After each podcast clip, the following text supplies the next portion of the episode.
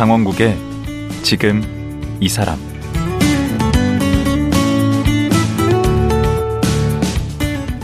안녕하세요. 강원국입니다. 요즘 유럽 전역은 역대급 폭염으로 날리고 또 미국, 스페인, 그리스, 포르투갈 할거 없이 대형 산불 때문에 난립니다. 이게 다 이상기후 때문인데요. 결코 남의 나라 얘기가 아니죠. 우리도 뜨거운 여름을 보내고 있고 이상기후에 농사도 잘 안 되고 밥상 물가 오르는 거 보면 보통 문제가 아닌데요. 오늘은 초대 기후 변화 대사를 지낸 환경 외교 전문가 정래권 전 대사 모셨습니다. 정래권 전 대사 만나보죠.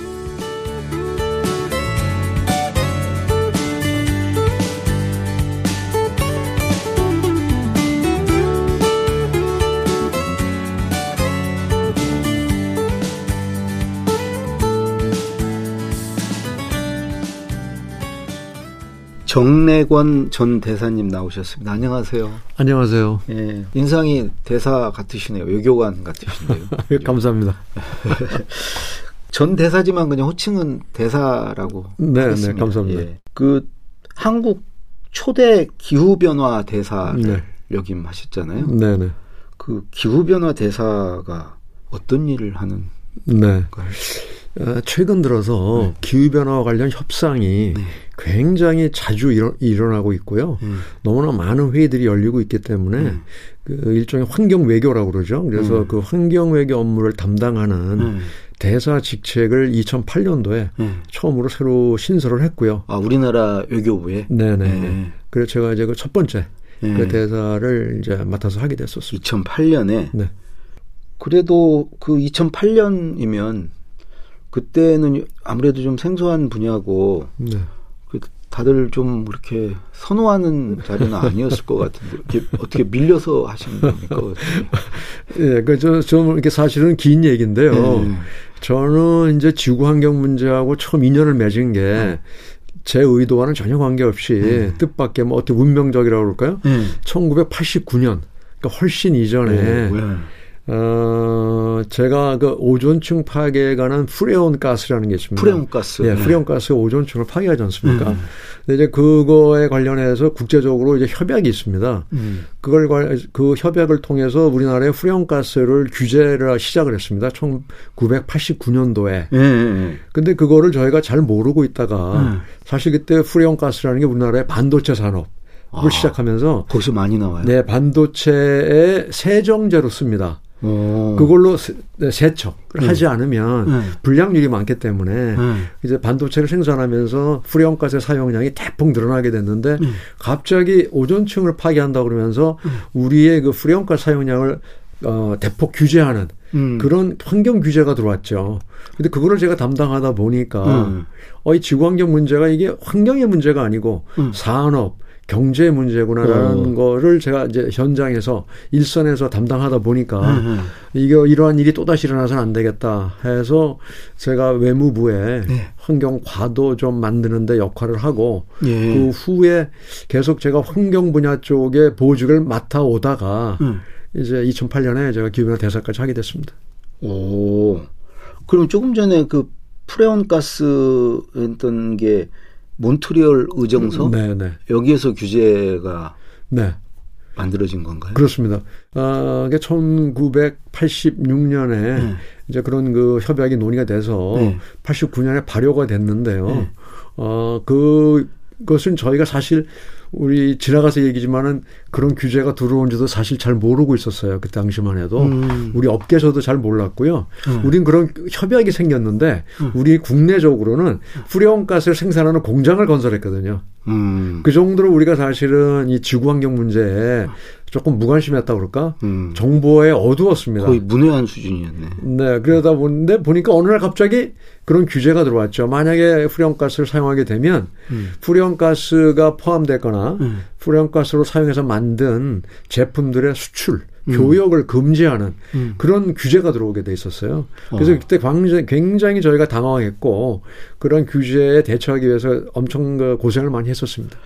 그 이제 그 후로도 지금은 이제 그만두셨지만 거의 이제 30년이 됐잖아요. 네, 네. 이 환경 외교 전문가로 이제 활동하시면서 기억에 남는 게 뭐가 좀 있으신가요? 제가 이제 마침 그 환경 업무를 담당하기 시작했던 90년대 초가요. 96년대 우리나라가 OECD라고 예. 선진국의 모임인 예. OECD 거기에 경제협력기구요. 거기에 우리가 가입을 했습니다. 어, 김영삼 대통령. 그렇습니다. 맞습니다. 그러다 보니까 어, 선진국 됐다고 막 그때 그렇죠. 그렇죠. 그러니까 굉장히 우리로서는 경, 경축해야 될 일인데 네. 이게 환경 문제 논의에 있어서는 우리한테 엄청난 부담이 됐습니다. 그렇죠. 그왜 그러냐면요. 지구 환경 문제 논의는 음. 어떤 식으로 이루어지냐면요. 음. 선진국이 역사적 책임을 지고 있는 거고. 왜냐하면 선진국은 200년 동안 음. 산업혁명, 오염 많이 시켰죠. 예, 산업혁명 이래 음. 석탄 발전 등을 통해서 음.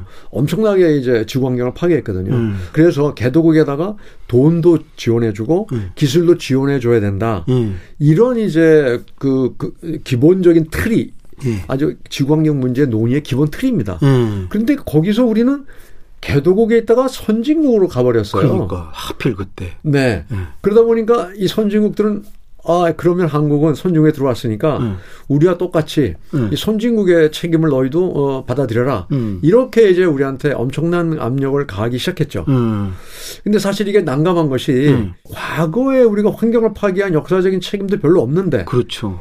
선진국과 동일한 그렇죠. 역사적 책임을 지라고 하니까 우리가 경제 비결 역사가 뭐 얼마나 됐나요? 그러니까요. 그때. 네. 그래서 우리는 참 난감한데 네. 어려운 것은 그렇다고 그래서 우리가 안 하겠다 그러면 음. 굉장히 그 무책임한 나라가 돼버리지 않습니까? 그렇죠. 그러니까 이런 그 상당히 어려운 입장에 처해 있었죠. 그런 압력을 저희가 많이 받다가 음. 제가 이제 기후변화 대사가 됐던 2008년 예. 상당히 오랜 후죠. 그 후에까지도 그 압력이 계속 있었고요. 음. 그러다가 2009년 음. 어, 이제 워싱턴에서 열렸던 회의 때 음. 그때 미 국무성 워싱턴 D.C.에 있는 미 국무성의 음. 대회의실에서 18개 나라 주요 경제 국가들만 모아서 어. 오라 그래 가지고 음.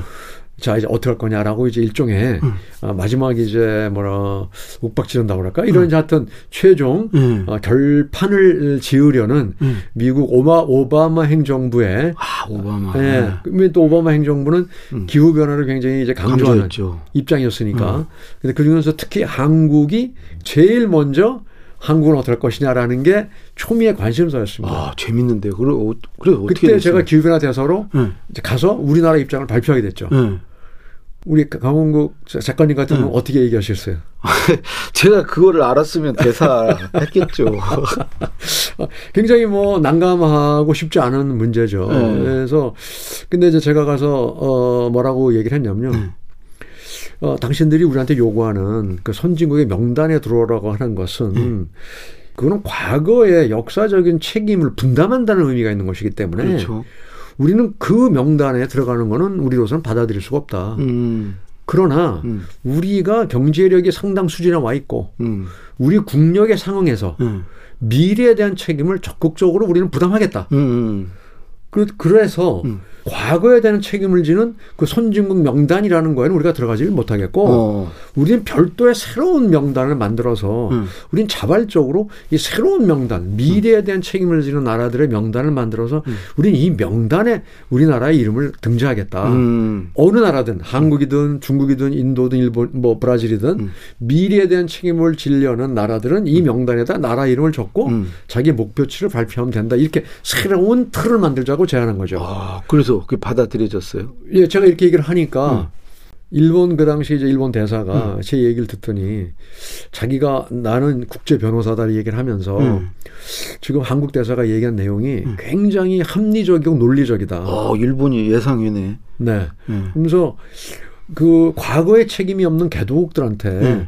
이 선진국의 명- 명단에 자꾸 들어가라고 하는 것 자체가 이거는 별로 합리적이지 못한 생각이다. 어, 어쩐 일이래, 일본이. 그래서 그러니 지금 저 우리 저 한국 대사가 얘기하는 음. 별도의 미래에 대한 책임을 지는 음. 국제적인 등록부에 그걸 새로 만들어서 음. 거기에 이, 나라의 이름을 적는 이 방식이 음. 아주 바람직하다. 음. 이걸 적극 지지한다. 일본 이렇게 발언했습니다. 어. 그리고 이제 중국 그 당시 장관도 음. 제 얘기를 듣더니 음. 한국 제안이 굉장히 그 흥미있다. 음. 어, 관심이 있다. 음. 우리가 그에 대해서 좀더 어, 검토해 보고 싶다. 음. 이런 발언을 했어요. 하, 이 무용담이라 이거 재밌긴 한데 이거 시간이 너무 많이 갑니다. 아, 아니 너무 재밌어요 저는 재밌는데 그러면 이제 그게 받아들여졌네요. 그래서 응. 그 한국에 대한 선진국에 가입하라는 압력이 없어져 버렸습니다. 음. 그 문제가 사라져 버렸어요. 아, 결과가 하여튼 좋았네요. 네. 이번에 이제 책 기후 단판이란 책을 쓰셨어요. 네, 네. 음, 단도직입적으로 쭉쭉쭉 좀 여쭤봐야 될 것 같은데 우선 지금 우리가 이제 기후 변화, 기후 위기 뭐 네. 얘기를 많이 하고 뭐 최근에 이제 유럽 같은데 뭐뭐 폭우에다가 네. 갑자기 또 뭐 산불이 나고 네. 막 난리지 않습니까? 네. 이런 상황이 지금 어떤 정도인가요? 아, 예, 이미 사실은 네. 어, 기후 위기가 우리한테 닥쳐온 지는 꽤 됐는데요. 네. 어, 이것이 최근에 뭐 불란서, 영국, 스페인 이런 서유럽 쪽에 그런 폭염이 닥치고 산불이 나고 하니까 네. 언론의 주목을 좀 받는 것 같아요. 아, 이- 그런데 실제로는요. 어. 수단, 소말리아 이런 쪽은요. 음. 이미 벌써 비가 안 온 지가 2, 30년이 됐고요. 음. 그쪽에 있는 난민들이 어, 각 나라로 흩어져서 이미 벌써 어, 난민들이 엄청난 그 문제가 자- 당하고 어, 피난민이 되고 있고요. 음. 이런 것들 여기저기서 이미 발생하고 있거든요. 아, 이미 네, 발생하고 있는데 바로 한 달 전에 음. KBS TV에서 시사 직격이라는 프로에서 음.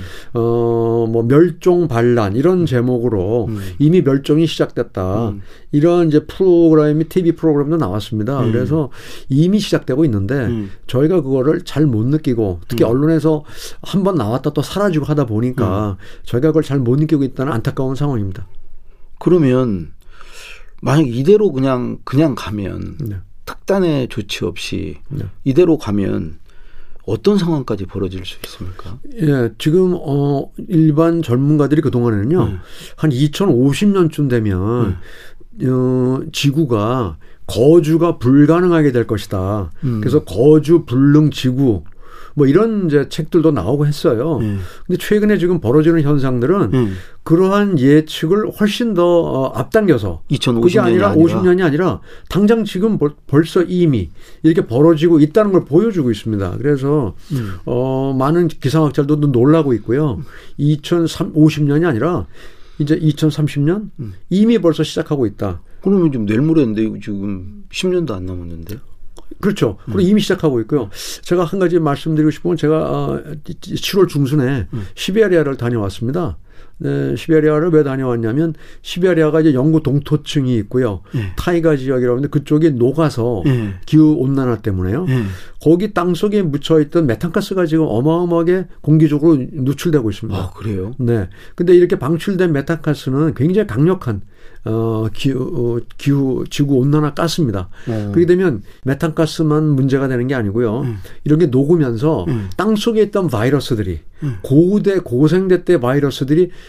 나오고 있는데 음. 어떤 바이러스 나올지 지금 아무도 모르는다는데 또 위험성이 있습니다. 아, 뭐 코로나 이런 바이러스 그렇죠. 같은 그러니까 2016년도 어떤 일이 있었냐면요. 언론에 또 잠깐 나왔다 사라졌기 때문에 모르는데요. 음. 그, 그 안트락스라고 그래가지고요. 탄저균이라는 게 있습니다. 어 탄저균 네, 그게 한- 테러할 때뭐 네네 생화학 맞습니다. 어, 생화학 무기로 쓰는 균인데요. 음. 그게 멸종된 거로 돼 있었는데 그 2016년도에 땅 속에 묻혀있던 술록의 사체에서 그것이 다시 되살아나가지고 어. 야말반도에 있는 주민들이 수십 명이 그것 때문에 사망하는 일이 발생했습니다. 음. 그러니까 어디 반도요? 예, 그 이제 뭐 러시아의 아, 북쪽에 러시아. 있는 그 어. 어, 지역입니다. 예. 이런 것들이 보여주듯이 지금 동토층에 아, 갇혀 있던 바이러스가 예. 어떤 곳이 나와서 다시 우리를 위협할 수 있을지 모른다라는 거를 하버드 대학에서 이미 벌써 한 4년 전 연구소에서 음. 그런 것들이 수백 개의 바이러스가 나올 수 있다. 이런 이제 아, 경고도 있었습니다.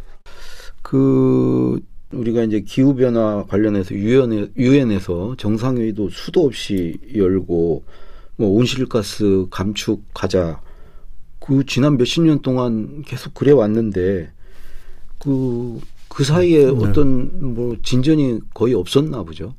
네, 그게 사실 좀 안타까운 일인데요. 음.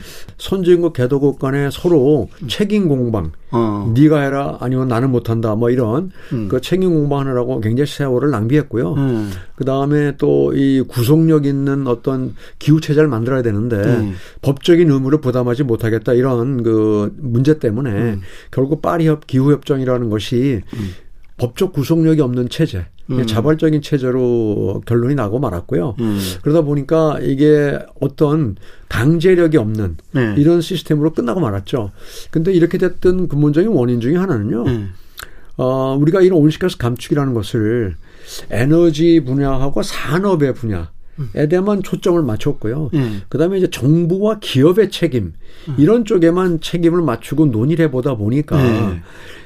가장 중요한 게 빠졌습니다. 뭐죠? 뭐가 빠졌냐면 우리 소비자 모든 소비자들이 사실은 온실가스를 배출하는 책임자들이거든요. 개인들. 우리가 예 우리가 소비하는 모든 물품이 이산화가스를 배출하면서 만들어낸 거거든요. 음. 근데 그걸 우리가 사용하면서 음. 우리는 내가 무엇을 할 것인가를 생각하지 않으면서 음. 정부하고 기업이 뭔가 해결해 주기를 바라는 음. 이런 상황을 저희가 계속 해왔기 때문에 음. 근본적인 이 해결책이 어, 별로 이루어지지 못했다 이렇게 봅니다. 음. 그, 음, 방법은 이제 그 시민 한 사람 한 사람이 이제 나서야 된다는 얘기신 것 같은데. 네. 그래서 제가 이제 책의 제목을 음. 기후 단판이라고 했거든요. 음. 단판이란 뜻이 사실은 이제 더 이상 저희가 음. 감론을박하고 말 갖고 토론할 시기는 이미 지났다. 아, 예. 그런 뜻이. 그리고 이제 특히 또 그동안에 많은 환경 운동도 있었습니다. 지금도 있고요. 음. 그런데 안타까운 것은 음. 이런 환경 운동도 이제 대부분에 보면 음. 어, 정부에게 어떤 조치를 요구하는 것이고 음. 기업에게 어떤 행동을 취하라고 요구하는 것들입니다. 음. 그런데 이제는 이런 환경 운동 이런 것들도 이제 좀 방향을 바꿔야 되는 게 아닌가 음. 이런 생각이 들어갑니다. 그 어떤 식으로? 어떻게 바꿔야 되냐면 음. 기업과 정부에게만 책임을 묻는 것이 아니라 나부터 먼저 음. 자발적으로 음. 탄소 가격을 지불하는 그런 행동에 나서야 된다는 거죠. 탄소 가격을 지불한다는 게 어떤 의미죠? 그렇죠. 그러니까 기후 변화라는 게 네. 화석 연료를 태워서 음. 연소함으로써 발생한 이산화탄소, 예. 이산화가스 때문에 발생하는 것이니까 음. 우리가 탄소를 이산화탄소를 발생할 때 음. 거기에 대한 비용을 지불해야 되거든요. 우리가 음. 그걸 지불하지 않기 때문에 마음 놓고 배출하는 거잖아요. 어. 근데 이거를 돈을 내야 된다 그러면 음. 안 내도록 우리가 생활 습관도 바꾸고 음. 생활 양식을 바꿀 거 아니겠습니까? 네. 그리고 기업들도 생산 패턴을 바꾸지 않겠습니까? 음. 이렇게 탄소의 가격을 우리의 생활, 소비 패턴과 생산 패턴에 반영하는 음. 이러한 노력을 해야 된다는 것이죠. 탄소 쓰는 만큼 돈을 내야 된다. 그렇죠. 그런 탄소를 걸, 배출하는 만큼. 그렇죠. 음. 그걸 받아들이는 우리가 행동에 나서야 된다는 거죠. 구체적으로 어떻게 탄소 그거를 부담할 수 있죠? 그 예를 들면요. 음. 어, 처음부터 정부가 음. 탄소세를 일괄적으로 부과하는 것도 하나의 방법이지만 음. 그렇게 하는 것은 너무나도 산업과 경제에 대한 충격이 큽니다. 어, 엄청나게 위축시킬 네. 거 아니에요. 그래서 그걸 잘 할 수가 없기 때문에 네. 제가 그래서 그 중간 단계로 네. 모든 그 기업 활동에 다 반영하는 것이 아니라 네. 예를 들면 커다란 투자 활동 음. 어, 이라든지, 어, 연료를 많이, 에너지를 많이 쓰는 음. 그런 부분부터 네. 우선 기업들이 이제 내가 값싼 화석연료, 음. 값이 싸지만 굉장히 더러운 탄소를 많이 그렇죠. 배출하는. 그러한 어, 에너지 아닙니까? 음. 그러니까 내가 이렇게 더러운 에너지를 쓰는 게 아니라 음. 그냥 깨끗한 에너지를 쓰겠다. 재생 에너지. 예, 그렇죠. 그러면 돈은 더 들어가고. 돈을 내가 더 내겠다. 음. 이런 거를 자기가 할 수 있는 범위 내에서 음. 자발적으로 더 많이 하라는 거죠. 그럼 막 생산도 위축이 되고 성장에도 부담이 되고 네. 물가는 오르고 뭐 이렇게 되지 않겠습니까? 그, 그런 것 때문에 여지까지 못했지 않습니까? 네. 그런데 이제 어떤 요새 어떤 운동이 있냐면요. 음. 물론 모든 기업들이 다 일괄적으로 하기는 어려워요. 음. 그렇기 때문에 요새 이제 어, 언론에도 나왔습니다. RE100이라고 그래요. RE100. 리뉴얼 에너지 100%. 그래서 음, 이제 RE100이라고 선거 때 유- 하죠. 음, 한때 예를 들면 그걸 이제 예를 들면 애플이다 뭐 구글이다 이런 커다란 어, 회사들부터 음. 앞장서서 음. 자기들은 신재생 에너지를 100% 쓰겠다. 음, 탄소를 전혀 배출하지 않겠다는 그렇죠. 거예요. 그러면서 신재생 에너지를 돈을 더 지불하더라도 음. 신재생을 쓰겠다는 거 음. 아닙니까 이제? 그리고 안 쓰는 나라 제품도 안 쓰- 그렇죠. 기업 거안 쓰겠다는 거예요. 그렇죠. 음. 그런 압력을 가하는 거죠. 음. 그래서 그런 운동이 생기다 보니까 음. 이제 우리 기업들도 그런 것들을 참여해야 되는 어떤 압력도 있고 예. 또 그렇게 하는 것이 예. 마케팅에도 유리해지고 음. 그것이 ESG 경영의 핵심도 될 수 있고 음. 이렇게 이제 할 수 있는 기업들부터 먼저 그런데 자발적으로 동참하는 것 음. 이런 것들이 좀 시작이 되면 좋겠다 이렇게 보고요. 음. 일괄적으로 할 수가 없으니까. 음. 교통도 많이 바뀌어야 된다고 네. 어, 말씀을 하셨던데. 네, 네. 저는 이제 하나 제가 항상 주장하는 게 음. 우리나라의 교통 혼잡 비용이라는 이거 실, 어, 게 있는데 음. 그게 뭐냐면요. 우리나라 지금 어, 시내 다녀보시면 음, 교통 체증. 교통이 엄청 막히지 않습니까? 음. 그 차가 막히니까 음. 에너지가 낭비가 되지 않습니까? 음. 그 에너지만 낭비되는 게 아니라 사람의 일할 시간에 일을 못 하지 않습니까? 그렇죠. 그러니까 이제 사람의 일하는 노동력도 낭비가 되잖아요. 음. 노동력, 에너지 낭비되는 부분을 네. 돈으로 계산하면 음. 그게 우리나라의 GDP의 3.6% 68조에 해당됩니다. 어. 근데 그게 어느 정도냐면 우리나라 국방비가 음. 가장 많은 작년이 55조였어요. 음. 국방비보다도 더 많은 돈이 네. 에, 이 교통 혼잡 하나 때문에 사라지고 있습니다. 음. 그러니까 우리 흔히 어, 탄소 중립 뭐 이런 얘기를 하면 막연하게 생각하잖아요. 음. 탄소 중립이 뭐지? 이렇게 생각하고 마치 뭐 기업이나 음. 뭐 정부에서 뭐 신재생 에너지를 좀 쓰면 되는 거 아닌가 이런 생각하는데 탄소 중립이라는 게 탄소를 제로로 그렇죠. 건가요? 그러니까 탄소 배출하는 양과 흡수하는 양을 어, 똑같이 맞추어서 음. 어, 제로를 만들자 이런 뜻인데요. 그런데 이제 저는 이렇게 막연한 게 아니고 음. 이 엄청난 교통 혼잡 비용을 줄이는 거 음. 어떻게 줄일 수 있느냐? 음. 지하철에 대한 투자가 더 일어나야 되고요. 음. 지하철의 편의성을 개선해야 됩니다. 음. 우리나라 지하철은 9호선을 빼고는 지금 서울의 경우에 음.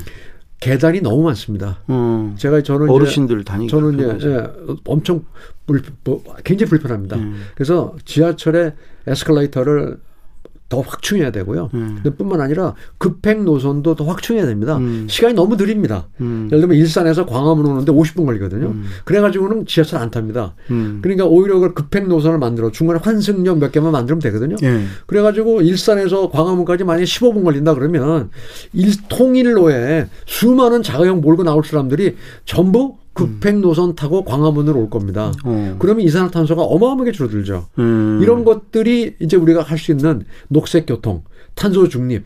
그러니까 그런 거는 저는 왜 이 얘기를, 이 얘기를 제가 왜 하냐면 우리의 생활 패턴, 음. 교통 체계 또는 우리의 건축, 빌딩 음. 이런 데 단열 이런 것들도 어마어마하게 줄일 수 있는 게 많거든요. 어. 네.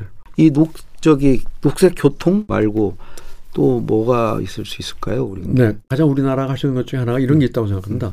우리나라의 예비 타당성 어, 조사라는 그 규정이 있습니다. 예. 500억 이상의 투자가 일어나거나 그 다음에 정부에서 300억 이상의 재정 지원을 받는 투자 음. 프로젝트들은 음. 예비 타당성 조사를 조사를 하죠. 하게, 돼, 돼 있습니다. 음. 그런데 이제 대개 그 타당성 조사의 핵심이 뭐냐면 수- 경제 수익성, 음. 돈이 남느냐 안 남느냐, 음. 이게 적자냐 아니냐 이걸 음. 따지는 거거든요. 어. 근데 거기 뭐 결정적으로 뭐가 빠졌냐면요. 이 프로젝트를 함으로 해서 탄소가 이, 얼마나 이산화 탄소가 얼마나 줄어들 수 있느냐, 음. 아니면 더 많이 나올 수 있느냐. 어. 예를 들면 고속도로 같은 거, 예. 고속도로는 이산화탄소 많이 나옵니다. 음. 그러니까 오히려 그거는 적자가 돼야 되는 거예요. 음. 감점 요인이 되네. 감점 요인이 돼야 되는 음. 거죠. 근데 우리는 그 감점 요인이 없기 때문에 음. 돈만 나오면 되니까 도로를 더 많이 짓게 되죠. 음. 그래서 저는 이렇게 생각합니다. 대한민국처럼 땅이 좁고 음. 인구 밀도가 높은 나라에서 자가용을 몰고 다닐 이유가 없습니다. 일본의 경우에는 전 국토에 어마어마한 철도망이 구축돼 있어서 음. 급행, 뭐 특급, 그다음에 중급행, 완행 아주 거미줄처럼 돼 있기 때문에 일본 전역을 다 자가용 몰지 않고 다니고 있지 않습니까? 음. 우리나라도 얼마든지 그렇게 할 수 있다고 생각합니다. 이렇게 되면 강원도의 관광 산업도 진정할 수 있고 건축 건축업 건설 경기도 부양할 수 있고 오히려 경제 그 맞습니다. 성장에 도움이 맞습니다. 된다는 건가요? 고용 기회도 되고요. 고용 창출도 하고. 예. 그래서 제가 가장 강조하고 싶은 게제 음. 책에서도 가장 강조했던 마지막 부분은 뭐냐면요. 경제 위기라고 이제 자꾸 얘기를 하니까 음. 굉장히 좀 부정적인 얘기만 하고 부담 주는 얘기만 하잖아요. 마음이 무거운 얘기 아닙니까? 음. 근데 저는 이제 그 얘기로 끝나고 싶지는 않고 음. 우리 마음에 긍정적인 어, 어떤 희망을 보여주는 얘기를 제가 하고 싶어요. 그게 뭐냐면 우리나라는요. 음. 이렇게 기후 위기를 음. 경제 성장의 기회로 전향 전환할 수 있는 음. 가장 강력한 기술 경쟁력, 음. 그다음에 돈, 재정 경쟁력도 있는 나라라고 생각이 됩니다. 우리나라가. 음. 왜 그러냐? 지금 아시다시피 전기 자동차, 음. 수소 자동차, 2차 배터리 전지, 음. 그다음에 뭐 수소 연료 전지, 음. 그다음에 LNG 선박 이런 모든 메탄올 어, 엔진 등등 우리가 최첨단 기, 어, 이 찰탄소 기술을 우리나라가 가지고 있습니다. 맞아요. 그런데 우리가 자꾸만 이 기후 위기가 되게 들어 어, 뭐 심해지고 음. 선진국에 규제가 들어오니까 우리 큰일 났다. 이게 생각할 필요가 전혀 없다고 저는 생각합니다. 음. 우리가 오히려 이런 규제 앞장서서 강화하자 음. 하면서 전 세계에 이런 거를 아, 저희가 선도하면서 어. 우리 기업이 오히려 탈탄소 기술의 시장을 개척해 나가는 음. 이런 전략을 저희가 구사해야 된다고 생각합니다. 개인은 녹색 교통, 기업은 녹색 성장하면 되겠네. 그렇죠. 뭐 탈탄소, 블루 오션. 예. 마지막으로요. 환경외교를 30년 가까이 해오셨는데 이게 별로 빛도 안 나고 어? 그 그런 자리에서 이렇게 오랫동안 하실 수 있었던 뭐 개인적인 어떤 동력이라든가 뭐 사명감 같은 게 있었나요? 어, 글쎄요, 예, 뭐 제가 처음에는 우연히 네. 지구환경 문제를 이제 다루기 시작을 했는데 네. 이 다루 이 문제를 다루다 보니까 아, 제가 한국의 외교관으로서 우리 국익만 얘기하다 보니까 상당히 좀 마음 한 구석이 편치 못했습니다. 음. 그러니까 우리나라 산업 이익을 보호해야 되겠다 이런 것 때문에 음. 혀- 기후변화 협상장에 가면 네. 우리가 못하니까 다른 나라 해라 이런 얘기 해야 되는 거거든요. 그렇죠. 책임을 전가해야죠. 예, 자꾸 그런 얘기만 하다 보니까 음. 제가 마음이 편치 못했어요. 그래서 아 이럴 게 아니라 그래서 제가 이제 유엔 공무원이 돼가지고 제가 유엔의 이제 환경국장으로 근무를 하게 됐습니다. 예, 마지막 공직을 네. 유엔 환경국장을 네네. 이 하셨죠. 방콕에 있는 유엔 에스캅의 음. 환경개발국장으로 제가 자리를 옮겨서 음. 지구 환경 문제를 근본적으로 해결하는 데 기여해야 되겠다. 음. 제가 이런 생각을 하게 됐던 거고요. 음. 그러다 보니까 이 지구 환경 문제 해결하는데 좀 더 의미를 찾게 되고 그러다 보니까 이제 유엔에서도 이제 근무를 한 10년 동안 하게 됐고요. 음.